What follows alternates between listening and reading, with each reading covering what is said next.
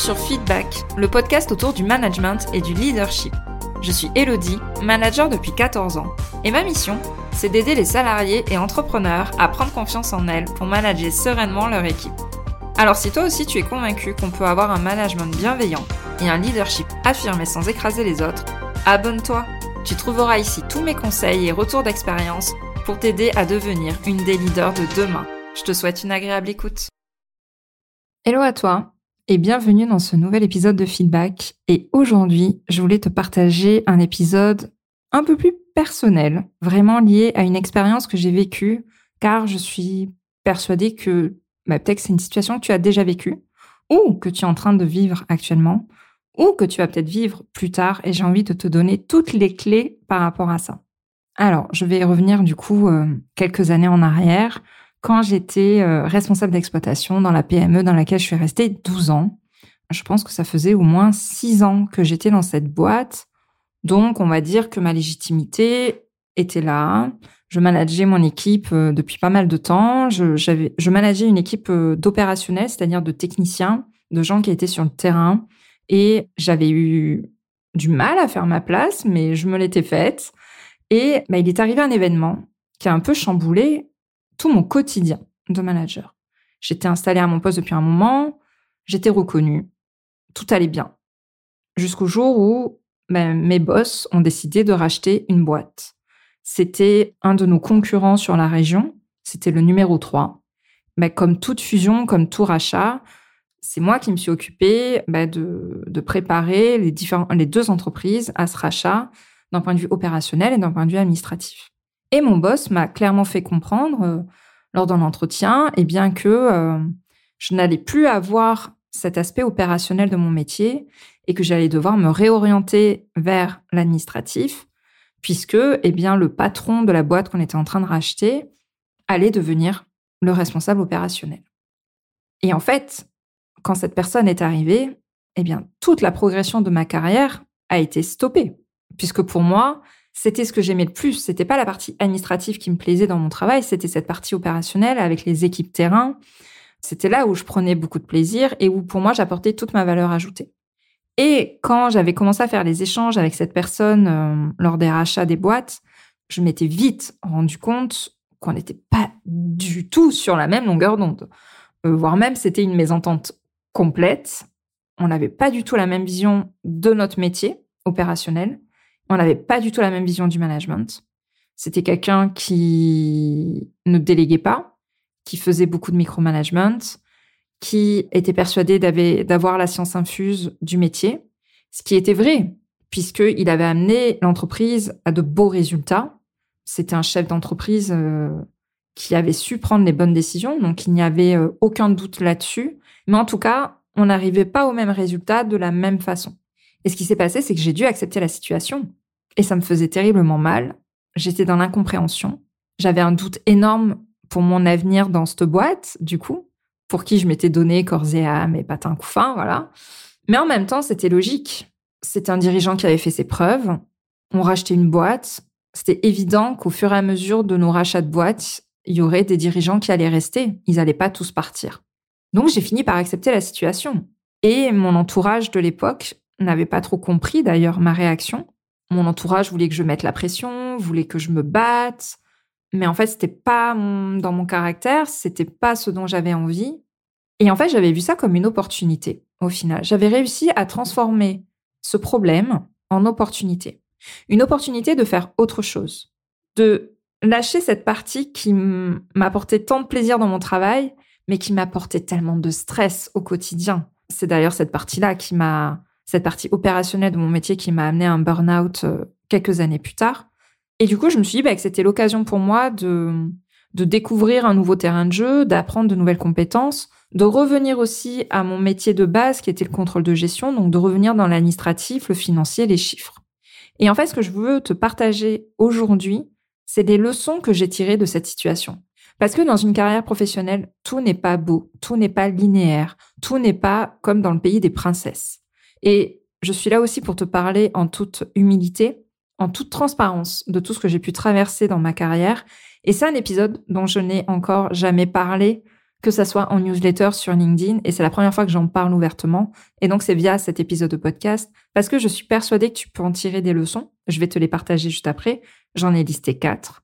Et euh, je sais que mon épisode euh, où je parlais aussi de mon poste de DG il y a un an avait beaucoup plu. Euh, je te les mettrai dans, dans, les notes de cet épisode pour que tu puisses le retrouver. Et c'est vraiment pour moi de ce genre d'expérience personnelle et professionnelle que tu vas pouvoir trouver une inspiration, toi, pour ton quotidien. Du coup, j'ai envie de te partager les quatre leçons qui m'ont permis bah, de vivre cette situation très compliquée de la meilleure façon qui soit. La première leçon que j'ai retenue, c'est que bah, j'ai appris à ce moment-là qu'il y avait des événements extérieurs qui peuvent arriver qu'on ne contrôle pas. Même des comportements, des actions de personnes en qui on a toute confiance. J'avais entièrement confiance en mon patron, mon boss de l'époque. Voilà, j'avais confiance en lui, les yeux fermés. C'était un peu mon mentor. C'était lui qui m'avait fait évoluer tout au long de ces années dans sa boîte. Mon entourage m'a parlé de trahison. Mais pour moi, mon boss, il m'a jamais trahi. Et cette situation, dans cette situation-là, il ne m'a pas trahi. En fait, il n'y a pas d'émotion à mettre derrière ce genre de décision. C'était juste du factuel. En fait, cette décision qu'il prenait de mettre quelqu'un, un ancien dirigeant d'entreprise, à ce poste-là de responsable opérationnel, c'était juste du factuel. C'était pas contre moi. En fait, ça n'affectait en rien ma valeur. Et c'était pas un signe comme quoi il dévaluait le travail que je faisais ou qui dévaluait ma valeur. Je ne l'ai pas du tout pris dans ce sens-là, ce qui n'était pas le cas de mon entourage à l'époque. Et en fait, la réalité économique des entreprises amène parfois des changements qui sont mal compris. Et j'ai, voilà, ça sert à rien de résister à ce qu'on ne peut pas contrôler. Il était en train de racheter une boîte. Eh bien, il avait des décisions à prendre par rapport à ça. Et c'était à moi de m'adapter et de prendre ça comme une opportunité. Il valait mieux que je vois ça comme une opportunité. Il valait mieux que je me ressente sur ce que je pouvais contrôler plutôt que de péter un plomb et d'aller mener une guerre, une croisade qui allait aggraver la situation plutôt, plutôt qu'autre chose, quoi. Donc ça servait à rien. Cette fois-là, ça m'a obligé à me recentrer sur mon métier d'origine. Et en tout cas, je me suis promis que je devais à l'avenir assurer mes arrières au cas où ma boîte se fasse, elle, racheter un jour. Parce que j'étais persuadée, et je l'avais souvent dit aux personnes autour de moi, moi, ma plus grande peur, c'est que ma boîte, elle se fasse racheter. Et de toute façon, si elle se fait racheter, je suis la première personne qui sort. Parce que j'étais une personne importante, j'avais construit pas mal de choses dans cette entreprise. Après, je suis devenue DG un petit peu plus tard. Mais euh, je savais que si ma boîte était rachetée, j'étais l'une des premières à sortir. Parce que c'était la démarche qu'on avait, nous, quand on rachetait une boîte. On mettait nos méthodes en place. On euh, mettait nos personnes de confiance en place dans les postes importants. Donc si ma boîte se faisait racheter un jour, c'était évident que mon poste sautait. Donc je m'étais promis ce jour-là. Ça a été en fait un, une piqûre de rappel. Ça m'a sorti de ma zone de confort, de ma carrière qui était toute tracée. Je me suis promise que je devais assurer mes arrières au cas où la boîte se ferait racheter un jour. Parce qu'il faut impérativement que tu gardes en tête que personne n'est irremplaçable. Personne n'est immuable. Peu importe l'échelon qu'il a dans la boîte. Et ça, faut s'y préparer. C'est pas parce que tu es responsable commercial, c'est pas parce que tu es responsable administrative, c'est pas parce que tu es directrice, c'est pas parce que tu appartiens au CODIR que ta place n'est pas menacée à un moment donné dans la vie de ton entreprise. Donc moi, en tout cas, je me suis juré que j'allais assurer mes arrières et je pense que ça a été un des événements qui m'a mis un peu la puce à l'oreille et qui m'a poussé bah, à explorer d'autres possibilités quelques années plus tard, notamment de créer mon activité euh, Smile at Job pour lequel je suis en train d'enregistrer ce podcast.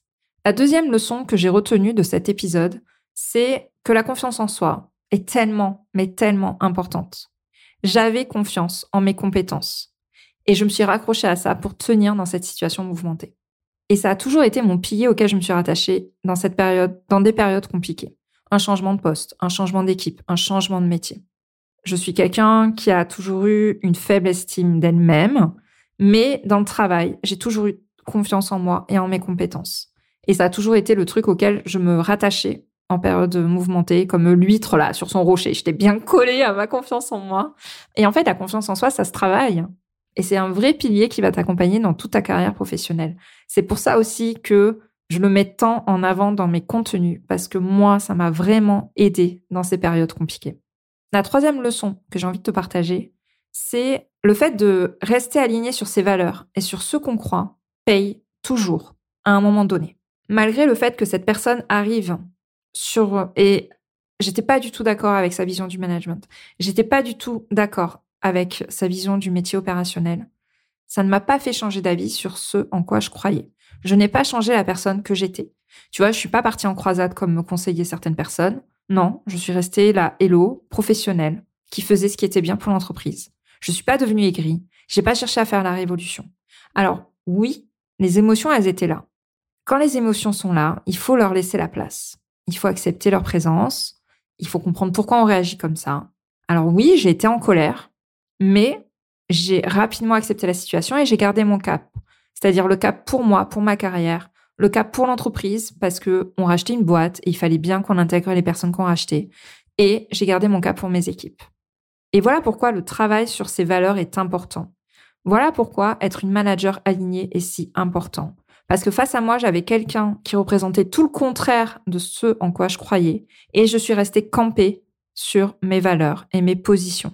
Mes positions de transparence, mes positions d'honnêteté, mes positions de bienveillance, mes positions d'empathie, mes positions d'écoute.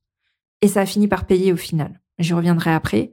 Mais rester aligné sur ces valeurs et sur ce qu'on croit paie toujours à un moment donné. Il faut pas baisser les bras même si tu as en face de toi des personnes qui sont tout le contraire.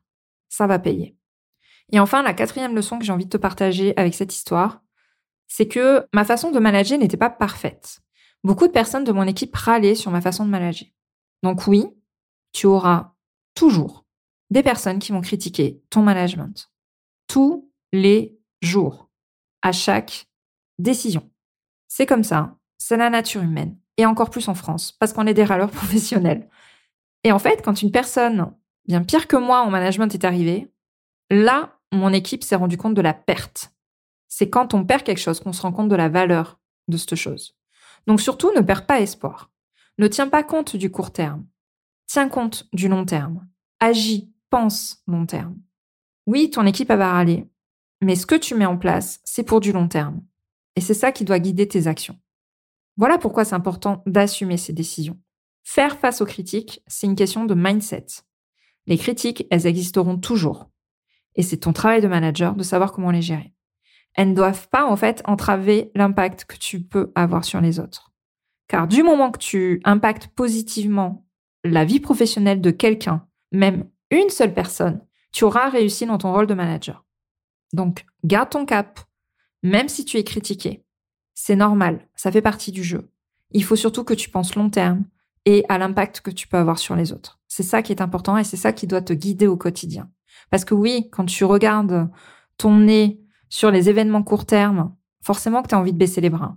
Donc tu lèves ton nez, tu regardes plus loin que ça et tu regardes tout ce que tu as accompli et vers où tu veux aller. C'est ça qui va t'aider au quotidien. Et les critiques, ça fait partie du jeu, mais ça c'est du court terme.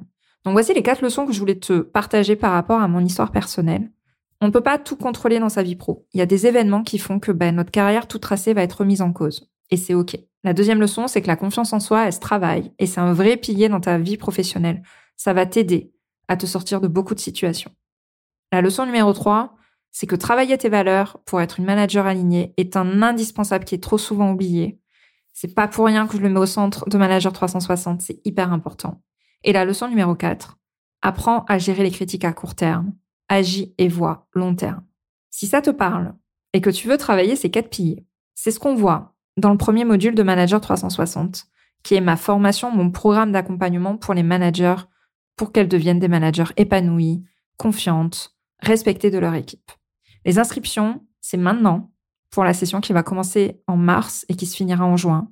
Donc prends rendez-vous avec moi directement dans le lien qui est présent dans les notes de cet épisode pour qu'on en parle.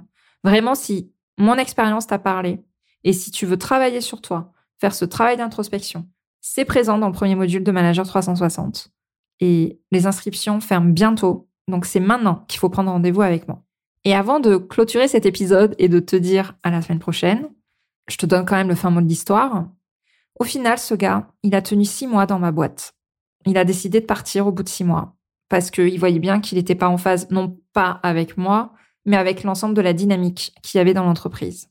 Et au final, eh bien, j'ai retrouvé le poste que j'avais laissé. Et quelques mois après, euh, je l'ai transmis intégralement à une personne d'ailleurs qui venait de la boîte qu'on venait de racheter et qui a pris mon relais sur ce poste-là euh, quelques mois après parce qu'elle, je savais bah, qu'elle allait faire du bon boulot, et que les choses allaient être faites pour le bien de la boîte et dans le sens que l'on souhaitait.